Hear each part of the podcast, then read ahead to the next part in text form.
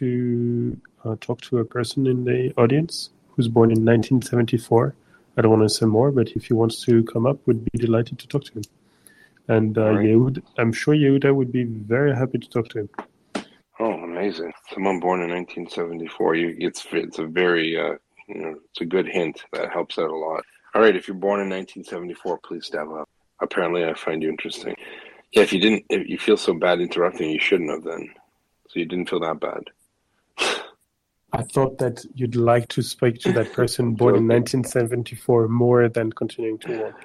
But Oh, please, no. go- I was just kidding. Come on. Um, 1974. All right, well, let's see it. I'm all ears. Strangely, the kids are not up, which is great. Here we go.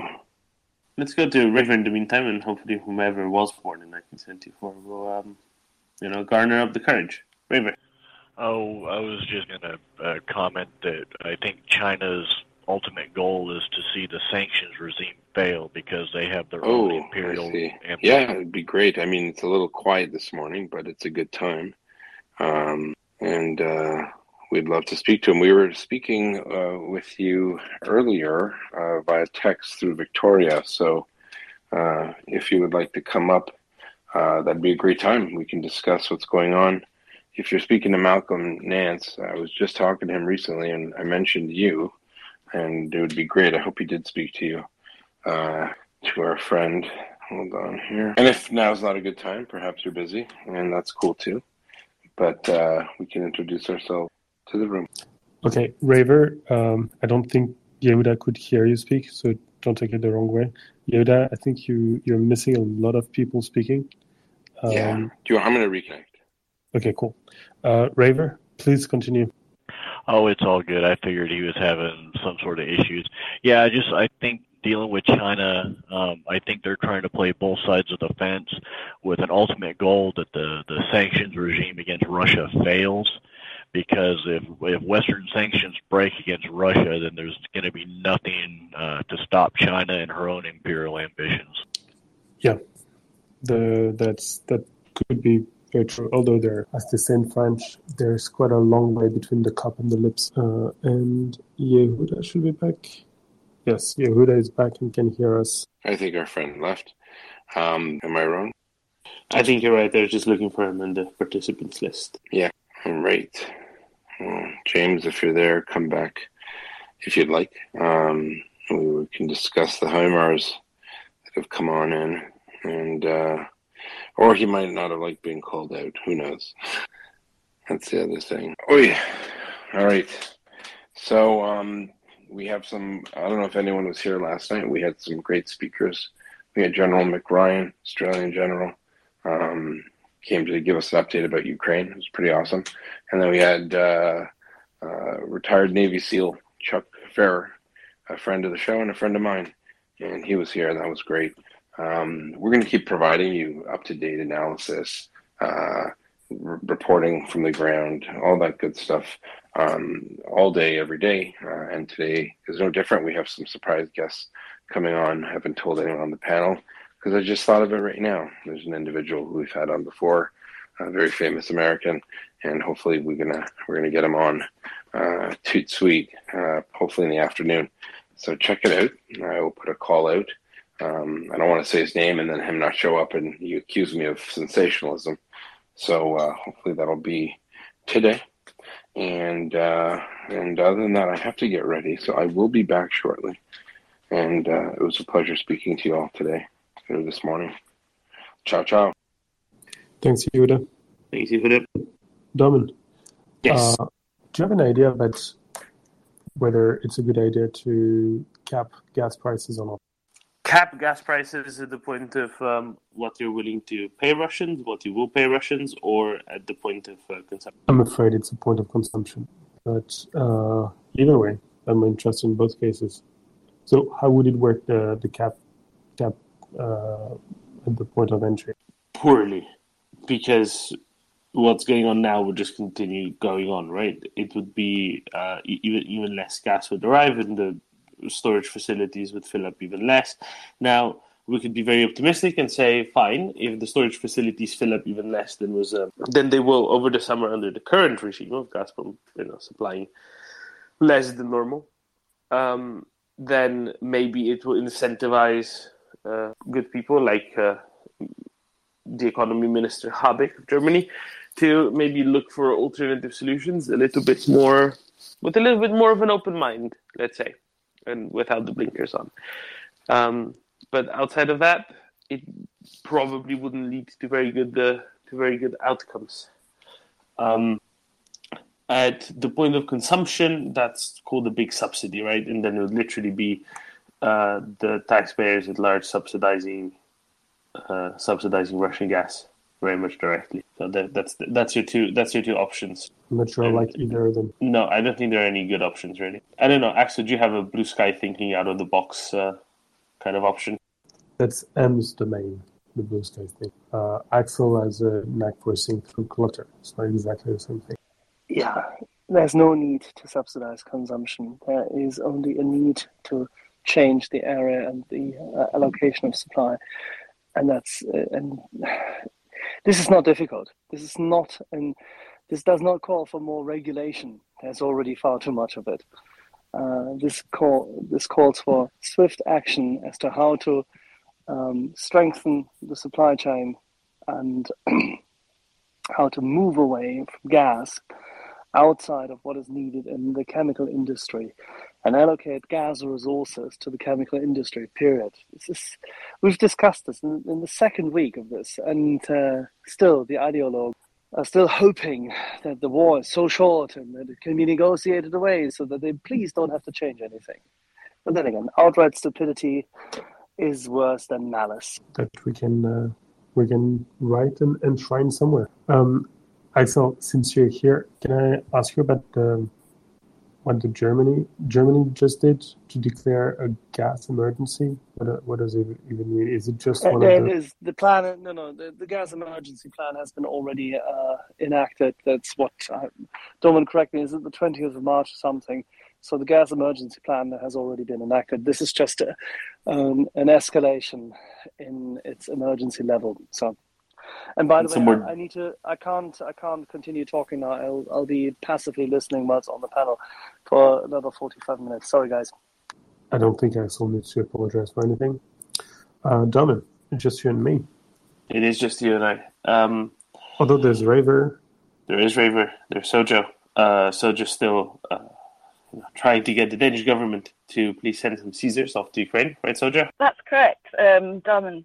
Um, if I may be so bold as to ask uh, the room, um, everyone who's active at the moment, if they wouldn't mind, please going to my profile and um, underneath the pinned tweet uh, about Maria Aid, um, there's um, there's a tweet I've written um, regarding some Caesars that uh, Denmark have and uh, that I would like to see in Ukraine personally, and I'm sure the Ukrainians would too.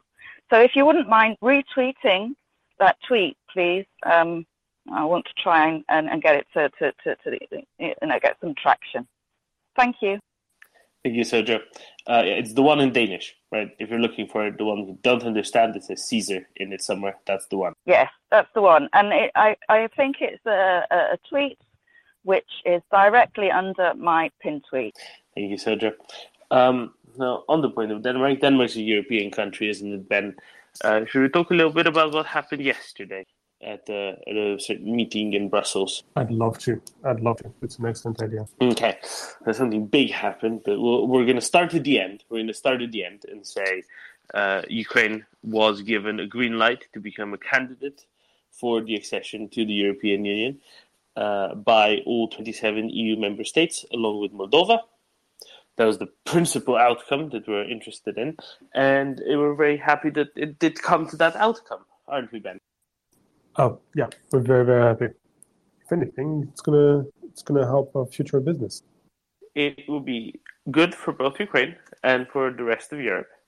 Now, this is just the start of the process, but is the necessary start to the process um, of accession to the European Union. Now, the real work starts.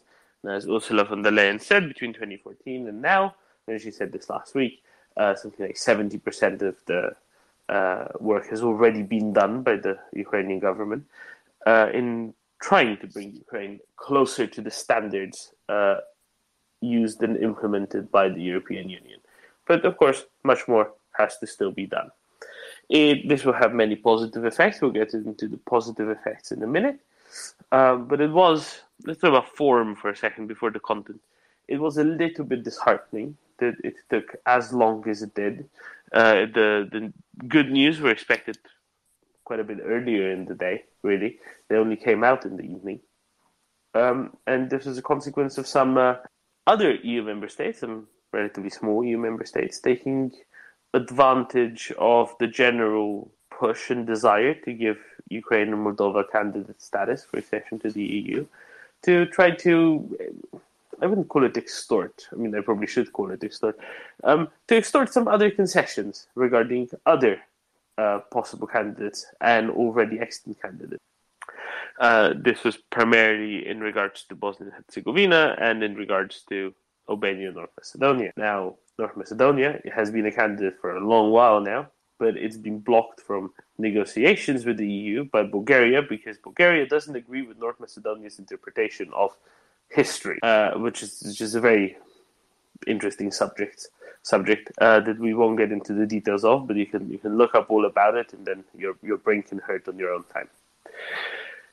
Uh, Albanian accession is tied to North Macedonian accession for not so complex demographic reasons, and uh, a few countries, including Austria, the, the most prominent one, were basically blocking Ukrainian accession to candidate status for a while on the basis that they thought that Bosnia should be given candidate status as well, even though uh, Bosnia and Herzegovina is a, you know, despite not actively being in war, honestly, in a much less clear political situation uh, as per usual, right? So that's why it took so much longer than expected because the, the, Austrians and the Slovenians and the Croatians wanted to extort some additional concessions regarding Bosnia and Herzegovina, which was now given kind of a roadmap to candidate status at the very least, saying, right, these are the political and uh, anti-corruption requirements you'll need to satisfy before you'll be allowed to, uh, before you, you will get um, candidate status. Uh, so it was a little bit of a it was a little bit of a mess, not too much of a mess, but a little bit of a mess. Um, Ben, uh, even after the candidate status was awarded to Ukraine, there were some uh, curious comments made by certain European leaders, weren't they? Especially from one of the major EU economies. Sorry, Robertson. You mean Belgium? No, major EU economies now, not while they were still run by the Dukes of Burgundy. Ooh, um, you would have made a wonderful Duke of Burgundy uh, yes, the, the it was a, well, we're talking about President Macron of France, and it was a genuinely weird comment. Not so much but what he said, which sounded it was fairly uh, um, straightforward, I think. But the way he said it, it took exactly two minutes, which is quite a long time, to say something very, very simple. There are people in the EU, there are people out of the EU, and some of the people out of the EU are closer to us than others and would like to give them sort of good friend status. And that's it. And but apparently people were the the, the way he answered was the, the question was so puzzling that people talked about it quite a lot, even though he said nothing. Or at least that's my, my interpretation of it. There, what the people who don't agree with this, what did they what did they think they, they heard? So there were some interpretations along the lines of is Macron really trying to push his uh, treaties this hard, right? Because Macron apparently stands on the side of involving additional treaty revisions or whole new treaties for the European Union that would include a bunch of new things, uh, including quite possibly. Um, quite possibly the common European army, which is awfully confusing, um, and and maybe he just wanted to kind of stake out his idea of a European political union as a second tier below the European Union, a little bit more, despite it obviously not coming through on uh, this particular case, right? Um, so yeah, it's, it's this is very confusing.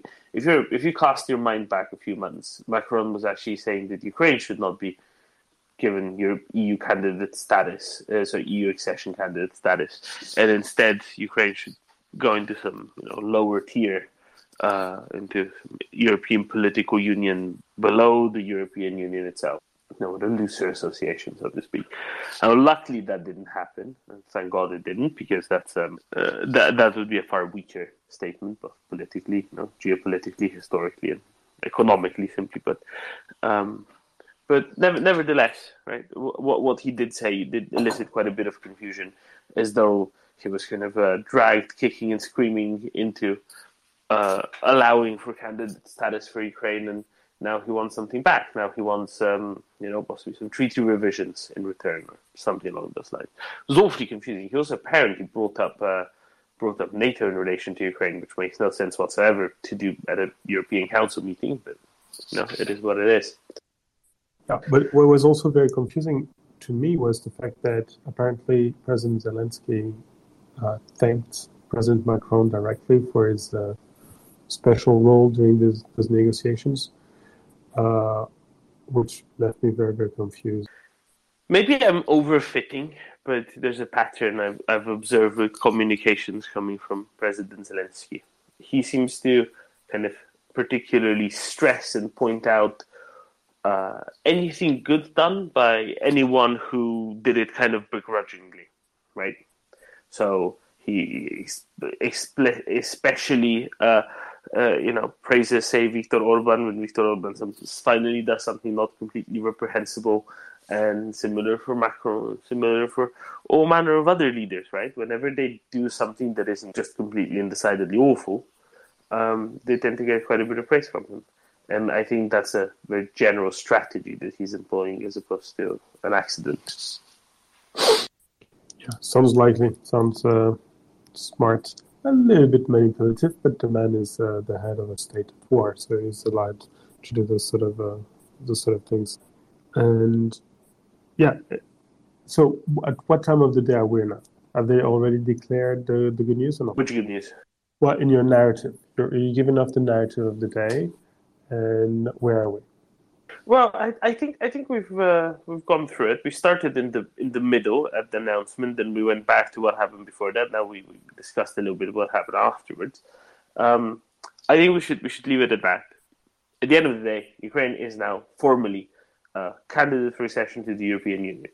It's good. The next step is the actual start of negotiations. Right? Remember, they're candidates for European Union accession who haven't actually done any negotiating yet and I think that'll be the next the next sort of big big hurdle that Ukraine has to overcome. It's not like it's smooth sailing between now and actual accession. First, they need to get the negotiations.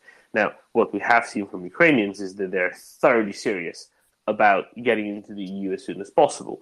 So it it seems like there will be all the political will in the world within Ukraine to do whatever they have to do to actually open up negotiations. And as was noted by Ursula von der Leyen, Ukraine has actually done quite a bit more with in, with regard of, of getting politically ready for negotiations and, and passing reforms on the way to negotiations. Countries usually do at the point of being awarded candidate status, or at least that have in, in the last couple of decades. So you know that that's probably going to be quite quite helpful in that respect. Um, we'll discuss the benefits of candidacy itself, not just accession, in a bit. Uh, but let's go to Thanos first. Thanos, good morning. Good morning, everybody. And uh, I, I, love these uh, discussions because it's not my area of expertise. Uh, may I ask a question? Given some of the setbacks that we are experiencing right now in the along the eastern front, not necessarily the southern front, but the eastern front, do you think that there could be pressure from the European Union that, as a condition of accession to the European Union, that a negotiated peace may be thrust upon uh, the Ukrainians, and wherein the calculus the, of the strategic benefits for accession to the European Union and potentially that as a gateway to ultimate NATO membership, might Ukraine be compelled to accept terms of peace from the Russians that may not encompass all of the lands that they have taken since 2008? Thank you. the answer is no. The answer is no. There is no mechanism in the EU which can be utilized for that purpose of extortion. The good thing about the EU is that there are far too many people from far too many very solid northern, northeastern, southeastern countries who have uh, a clear view that Russia is a major threat and that Ukraine defends freedom. The very few people who don't see it that way are concentrated in three countries and there may be two other countries who are fall, which are fallable, but that's pretty much it. They may well have a large majority, but they do not have the majority in all to decide what's what. And that's the good thing about it. And don't forget that these uh, officials are not homogenous in their view. Even and especially Uschi, meaning Ursula von der Leyen, the medical doctor, who has veered into political office, uh, is fairly well aware that she has absolutely clearly been given a mandate to get Ukraine into the EU as quickly as possible without further conditions. Should the EU ever uh, be motivated to try something, the backlash from NATO and from the United States of America would be so intense. I don't think that even a French politician wouldn't even dare to consider it uh, realistically. But having said that, I think what you will see is that Ukraine will win the war and will be in NATO quicker than you can say poof.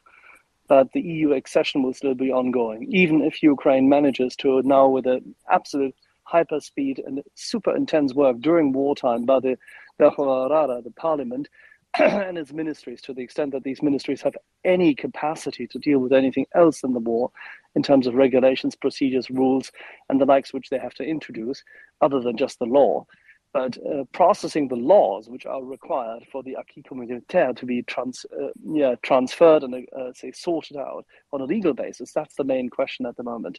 The French have absolutely no power to suppress the Ukrainian wish for freedom and accession to the EU. That's the good thing. The Germans do have the money, but they don't have the political power either. That's the long and the short of it. Hey, Axel, you say this is the long and the short of it, but I'll expand on it a little bit still. Um, so there was some there were some fears that individual actors, uh, you know, such as the one Axel Axel had detailed, would try to pressure Ukraine into something like this. However, those individual actors were in Kiev last week and made public statements to the contrary. Right, so there's at least something to hold them to now. Finally, um, whereby you know they've said very publicly, very clearly that no such pressure is going to be applied. I think that's very beneficial. Uh, and just a little bit of clarification when Axel mentioned the acquis communautaire, that's the body of common European law that has to be uh, implemented by every country to be able to, to be a part of the European Union because it's basically the, all the sets of standards and um, that, that, are you know, standardized across the across the European Union, and without uh, them be implemented by every country separately, the European Union cannot function. Um, lastly, I would note as regards to NATO, NATO accession has generally run ahead of European Union accession in what I believe is every single uh, case of any country that acceded to the EU from 2004 onwards. So ever since the European Union started uh, accepting members that used to be a part of, um, you know, what could be broadly called um, the the Eastern Bloc previously, right? Uh, the one exception being the occupied bit of Germany that joined the rest of Germany, you know, 25 years earlier, and that got that, that got, got that got handled differently for obvious reasons. Um, but yes, it, I think it's very likely that uh, these sort of pressures cannot be applied, even if they wanted, even if somebody wanted them to be applied, for the simple reason that European Union accession is going to hopefully take a whole lot longer than this war is going to take. Right, the accession to the EU is on the timeline of about a decade, give or take. You're not going to see Ukraine in, enter the European Union in two years, three years, four years, whatever might happen anyway.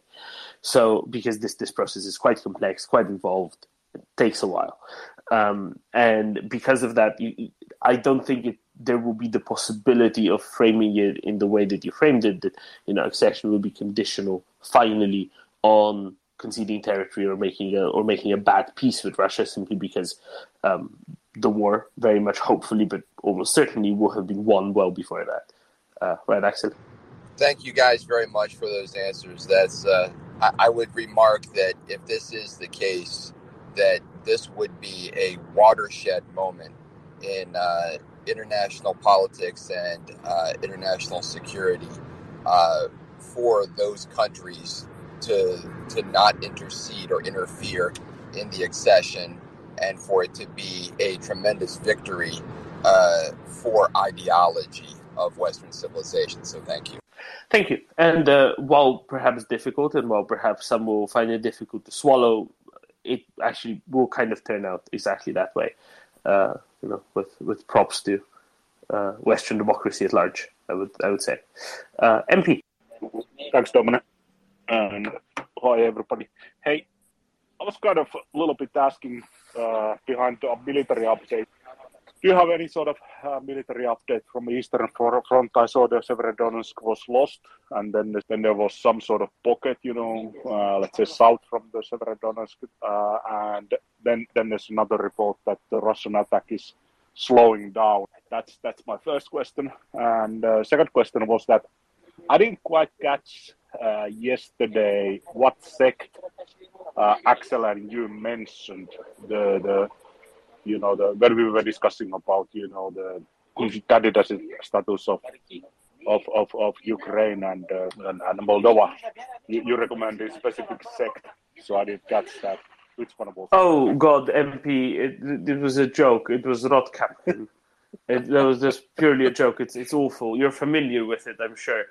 You know, no, I was... I'm, I'm, I'm definitely searching my supermarkets here in Germany for that, but Rotkäppchen. It's uh, MP. Rot... It's Rotkäppchen. Yeah. There's a little Red Riding Hood as a logo. Okay. It's the alternative to Henkell Trocken. No, it's, no, okay. it's the this is, there's an alternative only having a headache and no not a headache no no no i'm used to headaches by the way but actually can i have that type but let's let's go to the military update if you have some well, the next military update is due in about uh, three hours, not earlier, because uh, we've just been reporting a little bit on the HIMARS system impact. This was earlier uh, this morning um, after yeah, CJ came on. Okay, good. Yeah, yeah. Uh, not only the impact of those two batteries, but the other two are also deployed. We just haven't seen them in action. Uh, what we do understand is that the British, the four British systems are en route, and uh, that our American friends have said that another four are coming, but seemingly there's more in transport. So we'll be interested to see that maybe the Germans come next year as well. Hopefully, yeah. So not really a, a, military update per se, but if I remember right, the other day ISW said that Russia was reduced to using its remaining VDV and Wagner forces as basically their Schwerpunkt and that the, the conscripts and recruits that they've been able to muster out of Russia are basically being put into secondary roles and may only be given three to seven days training in some cases, although that may be LNR, DNR forces. And so Russia's overall offensive capacity is decreasing, um, even as her numbers remain relatively stable as she's able to replace losses with, with, with fresh bodies. So how much more Russia offensive capacity Russia has remains to be seen. I know Michael Kofman has been saying that Russia's offensive capacity will culminate by the end of the month. Also, uh, there's now videos of HIMARS in action in Ukraine, which means uh, if those video is actually uh, from Ukraine, there were a lot of dead Russians today via M270s or HIMARS. Um, it's kind of a dark video, so that's a good thing because once they are in action, just the fear factor alone is going to start to impact Russian operations and influence how they deploy, what type of operations they do, and how much artillery they're willing to devote to something that may be smothered at any time by a rocket they can't count. I wish Portland was around because I'd ask him what the countermeasures for against the GMLRS are. Uh, Thanos? Thank you. A uh, couple of quick observations uh, regarding uh, those recent developments of the uh, M777, which is our 155 millimeter uh, artillery systems, pretty modern, and the uh, MLRS systems that uh, we are likewise sending to uh, Ukraine. There's been a lot of discussion recently about Ukraine's ever increasing capability and capacity for counter battery, not just in the outranging uh, capabilities of the M777 uh, and the actual uh, MLRS systems, but also their ability to uh, quickly uh, source the uh, launch point of the incoming rounds and work up fire control solutions. this is nothing short of a tremendous accomplishment and a testament to the urgency with which Ukrainian artillery forces and their trainers are moving. Uh, this is something that we teach uh, months and and really years to become a, a master at, and for these you know journeymen to be able to uh, take Western systems and to be able to effectively employ them on the battlefield against a numerically superior force is is absolutely commendable and should be studied uh, by tacticians and strategists for years to come. The the combat power that has been generated from this force and the urgency at which uh, these individuals and these teams and these units have committed themselves to learning the system and learning the tactics uh, should be noted and should be replicated by all Western friendly forces in the future. One other thing and this gets to a little bit of American domestic intrigue. Uh, NBC, the National uh, Broadcasting Corporation, pretty well known internationally, uh, in the past has been very aligned with the administration in terms of talking points and sometimes has even displayed a tendency to foreshadow uh, administration talking points. And recently they have begun uh, reporting that claims to Ukrainian uh, forces reaching a culminating point in terms of their being able to replace troops and uh, supposed gaps in uh, training and uh, readiness, and, and, basically they made the accusation of sending forces uh, forward with no training into the uh, Eastern Front. This is kind of the first time that I'd ever heard this in open source uh, you know, publications. So I'm curious as to what the thoughts might be on a if this is true, if there are some issues with getting forces uh, to the front that do not have uh, really sufficient training and experience, and B, uh, if it is or if it isn't, what would be the uh, the point behind uh, such reporting at this time? Thanks. River, I'm gonna let you let you try to answer this because um, you're gonna do better a better job than me, that's for sure. Uh, I only heard the, the first part of Thanos' question about the, the, the counter battery and M triple sevens, and then I was responding to Rahel uh, via DM. Um, so with the M triple sevens in the counter battery role, recently there have been reports that Russia has been using EW assets to block the counter battery radars to try to lessen the effect of the M triple sevens hunting Russian artillery. So the introduction of HIMARS being able to go after these EW assets could be really, really important. And once again, allowing the M triple sevens, the Caesars, the Crabs, the Zuzanas, to uh, start hunting Russian guns effectively again. And if there was more to that question, could you restate it, Thanos? Absolutely. This was kind of a domestic entry question. Uh, NBC reporting of uh, similar issues with respect to manpower and training and sending ill-equipped and unprepared forces to the the Eastern Front, uh, just like the there's a lot of reporting about Russians sending similarly uh, equipped and trained forces to their Western Front my question is uh, given that NBC has been kind of foreshadowing uh, administration talking points, is this indicative of a potential administration change in talking points and policy? Uh, if not, why are they reporting this? Because this was the first that I had heard it. Uh, there may simply be a case of, of lost in transmission, lost in translation at the NBC level. Um, so Ukraine has been sending TDF forces to the east to, to uh, bolster the, the JFO forces um, because Ukraine doesn't have a, a lot uh, in the cookie jar yet because of all the brigades she's building haven't built out and trained out yet. the TDF are not uh, inexperienced. They've been under fire. A lot of them are populated with veterans who have seen service in the eight-year Donbass War. They may be mostly light infantry and light on equipment, but they can help hold shoulders, guard flanks, uh, be uh, fed in as as riflemen where needed. So it's it's not as bad. They're not sending uh, kids straight off the street right into the, the combat of the mush, uh, Russian meat grinder like the Russians are doing. It's two completely different situations. So basically, it's a difference in nuance, right? In the, the, there are degrees to all of this, and uh, it looks like a a, a, a, degree in statement has maybe been uh, been lost in translation, right? Yeah, the, the the Ukrainian TDF units may not be as well equipped as say American National Guard units, but they fill pretty much the the same role at this point. Uh, they have combat experience. These are veteran troops.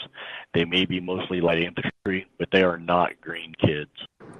So this is this is a narrative then that I think that this forum can help to uh, counter with uh, facts and, and maybe some tweets out about that. I don't know who wants to take the lead on that, but when you have an organization with the reach of NBC out there, you know, claiming all is lost, all is lost, woe is me, they're sending, you know, these green music teachers with no experience out to the meat grinder.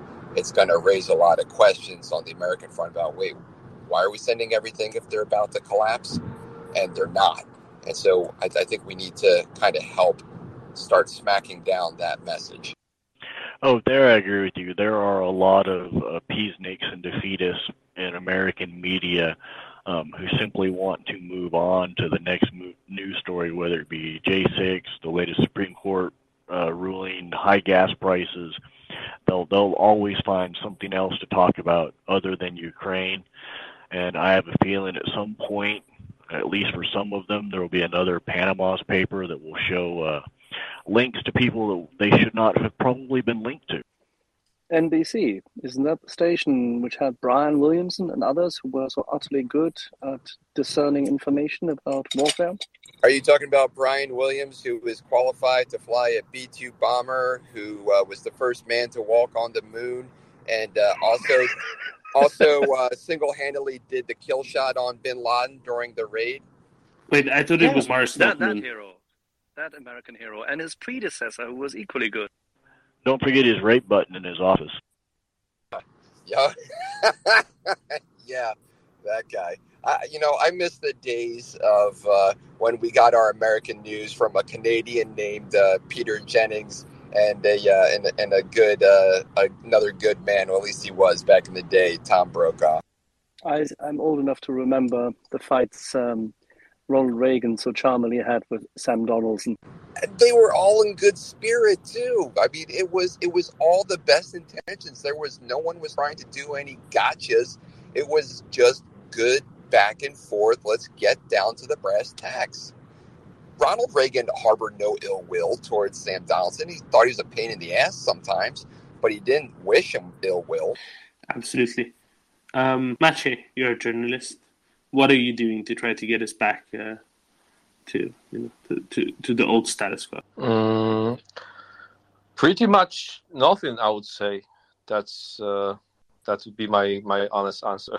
no, it's uh, uh, you know, it's just uh, as Axel and Joseph Schumpeter said, uh, maybe I should switch the uh, order there, but never mind. Everything is downstream from culture, and I think political culture got more divisive, and uh, and yeah, and yeah, got partisan, and that's just uh, that's just the way it is.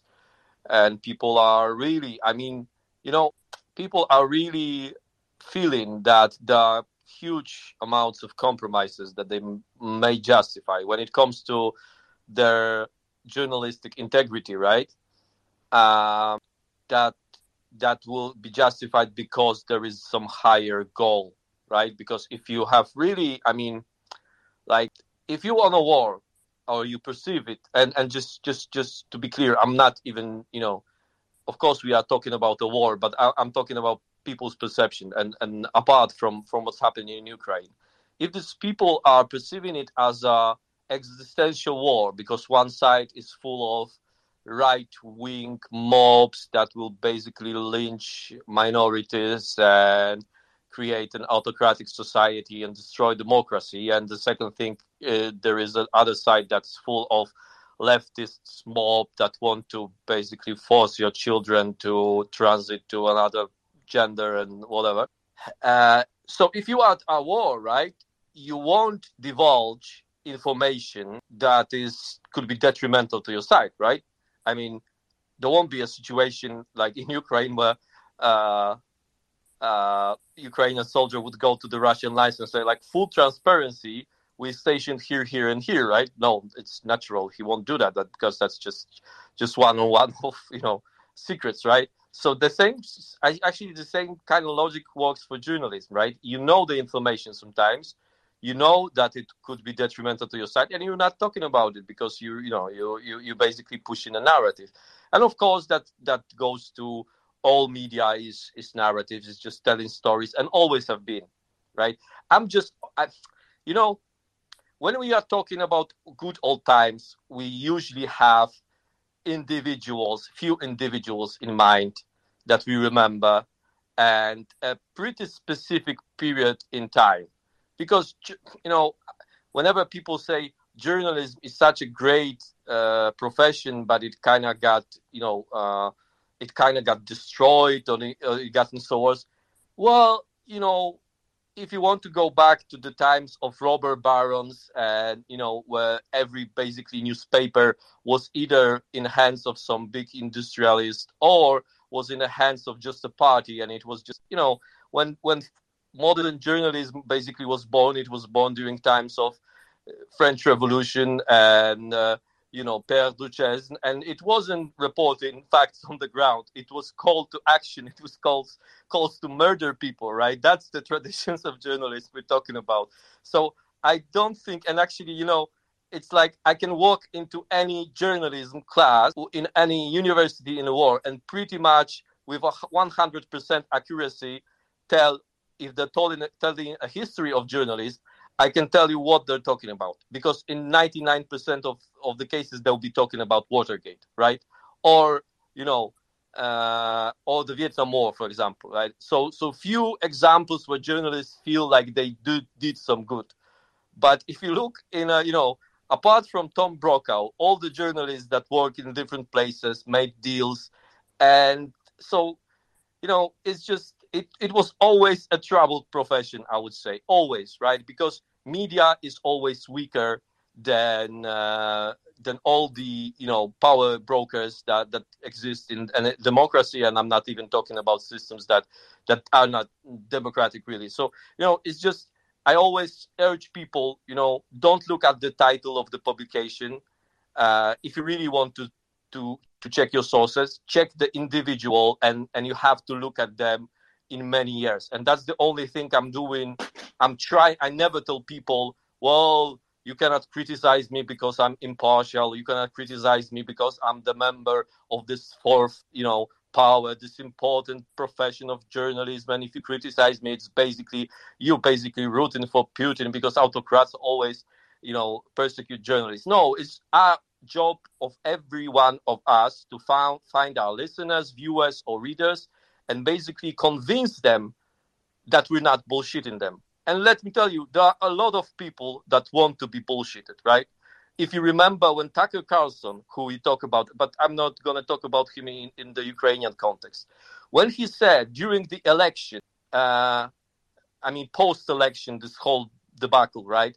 When he said that Sidney Powell actually do, don't have receipts. The Trump voters absolutely destroyed him in the internet, right? They, they hated him. He had to basically reclaim his his value. So so it's like people also uh, are to somewhat to. I mean, people of course reacting to the divisiveness of the politics, but people also have this need to basically for somebody not to tell them the the real truth or the facts or basically show them complex complexity of many issues, right?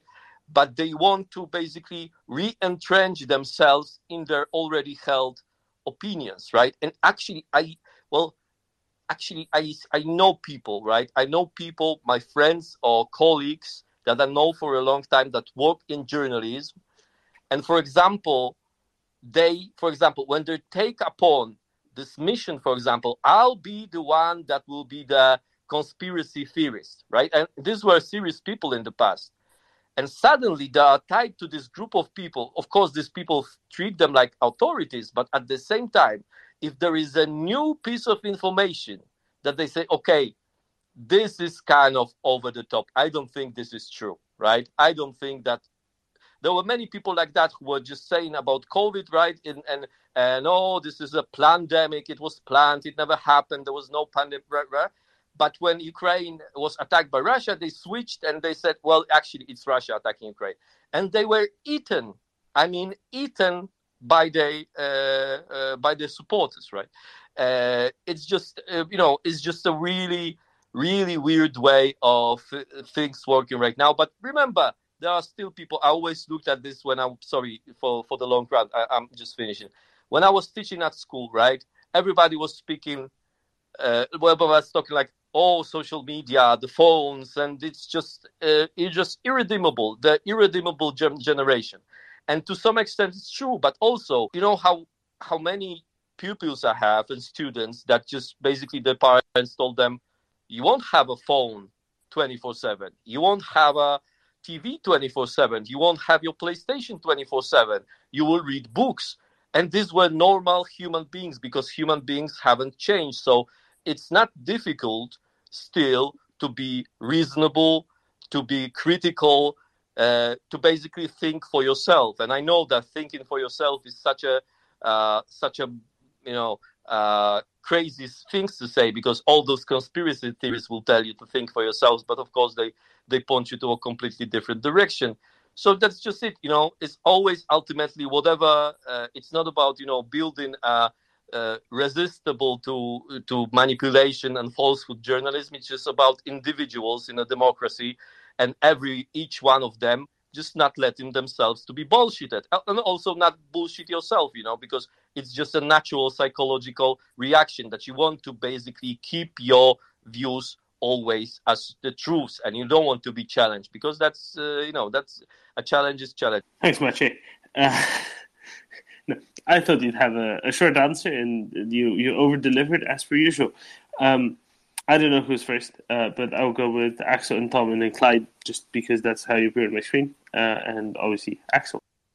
Yeah, I was just about to highlight one thing before I go back to work, uh, people, and that Tom Brokaw as being the one who hasn't taken anything and has been a leading light. I find that um, yeah, that that is something which I think both Thanos and others would probably also roil against. Let's put it this way. Thank you, Axel. Tom?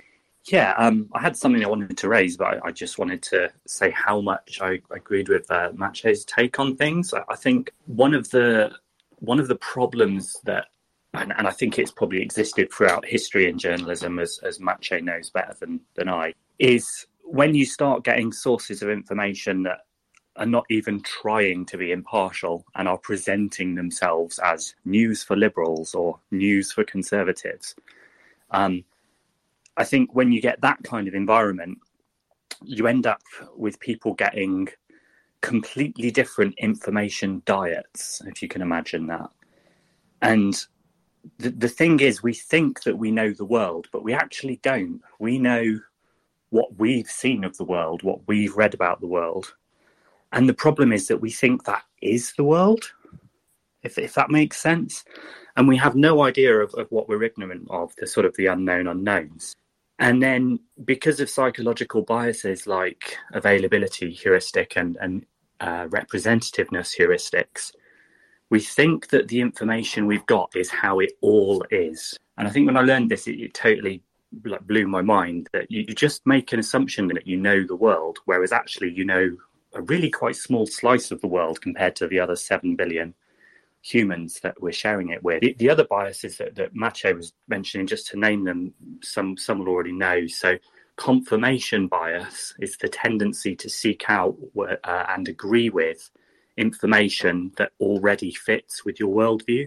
I don't know if you lost Tom or if that was the end of his question. Maciej, if you'd wish, if you if you would wish to respond. No, no, I don't want to stretch that segment uh, too long. It's, I think it's fine. And thank you guys for listening to me. And sorry for, I wasn't in the space for a long time, so I kind of got some pent up talking in me. Uh, in which case, Maciej, we'll come back in a minute. We can talk about the uh, accession of Ukraine to candidate status for accession to the European Union. But let's go to Clyde first. As in Maciej, don't run away. Yeah, don't yeah. run away. Okay, I, I won't. Clyde. Thank you. I have a question about, uh, or any comment from Axel or others about um, some comments this last weekend. Jack Keane was on cable from he's from Institute for the Study of War, talking about the progress of the war, and he was really, um, I don't want to say coming out of his skin, but not far from it, just kind of upset with the slowness of the West's response. He said that we had a chance to destroy the Russian army in the Donbass, and because we weren't responding quickly enough, we basically, I think he used the American football analogy. We had the ball first and 10 on the one yard line, and we fumbled it. Um, he was he's he, he said it still was out there uh, for and, but he was he was pretty frustrated. Um, that segment was up on the net for quite some time on Fox's site, but uh, I think I trust what he says pretty much. I mean, I think he seems to know what he's doing. That ISW site seems to know what they're doing, but you know, what would I know? And I just want to know if there's anybody's take on on that uh, particular thought process or how he presented that, or if anybody else saw it. Thanks.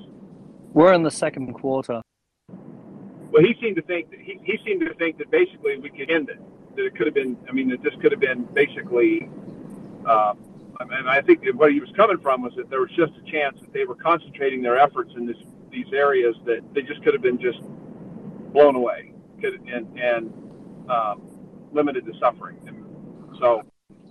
Yeah, but that's coming. No, no, no, I, I, get it. I, I get it, but um, it's not over yet. It's second quarter, and uh, with the HIMARS uh, and the GMLRS in, in play, I'd say John Elway has just been sacked. All right, thank you. That's uh, that's encouraging. Thanks a lot. The the other thrust of what he was saying, right, should be certainly applauded and followed, uh, namely that there would be sending more stuff. And we're in complete agreement there, aren't we, Axel? He also made a comment. He also made a comment about the comments from um, France and Germany the, over the over that period of time about how they weren't, uh, you know, that they were supporting Ukraine uh, that their with their territorial claims and their sovereignty, and he basically didn't believe it. He said that's what they say, but that's not what really really what they think. Um, you know, under his breath, basically they want Ukraine to give us land. So, anyway, that was a brief comment. That wasn't the thrust of what he was talking about. That wasn't the thesis of his argument that day, but that but he did say that just briefly. So that was certainly a concern before their trip to Kiev. Um, and to some degree, it's certainly a concern now still that they're trying to, you know, under the table, argue with Ukraine for Ukraine to do something silly like that. However, the good part is that they've publicly said the opposite now. So at least they, they have something to be held against and something for Ukraine, you know, were such pressure applied to also point to the public statements. So, you know, whatever reason or whatever basis they made those statements on publicly, thank God they did because there's at least some level of accountability then. And especially in France, uh, especially in Germany, the, the public sentiment domestically isn't particularly um, well inclined to be allowing anything like that. So, so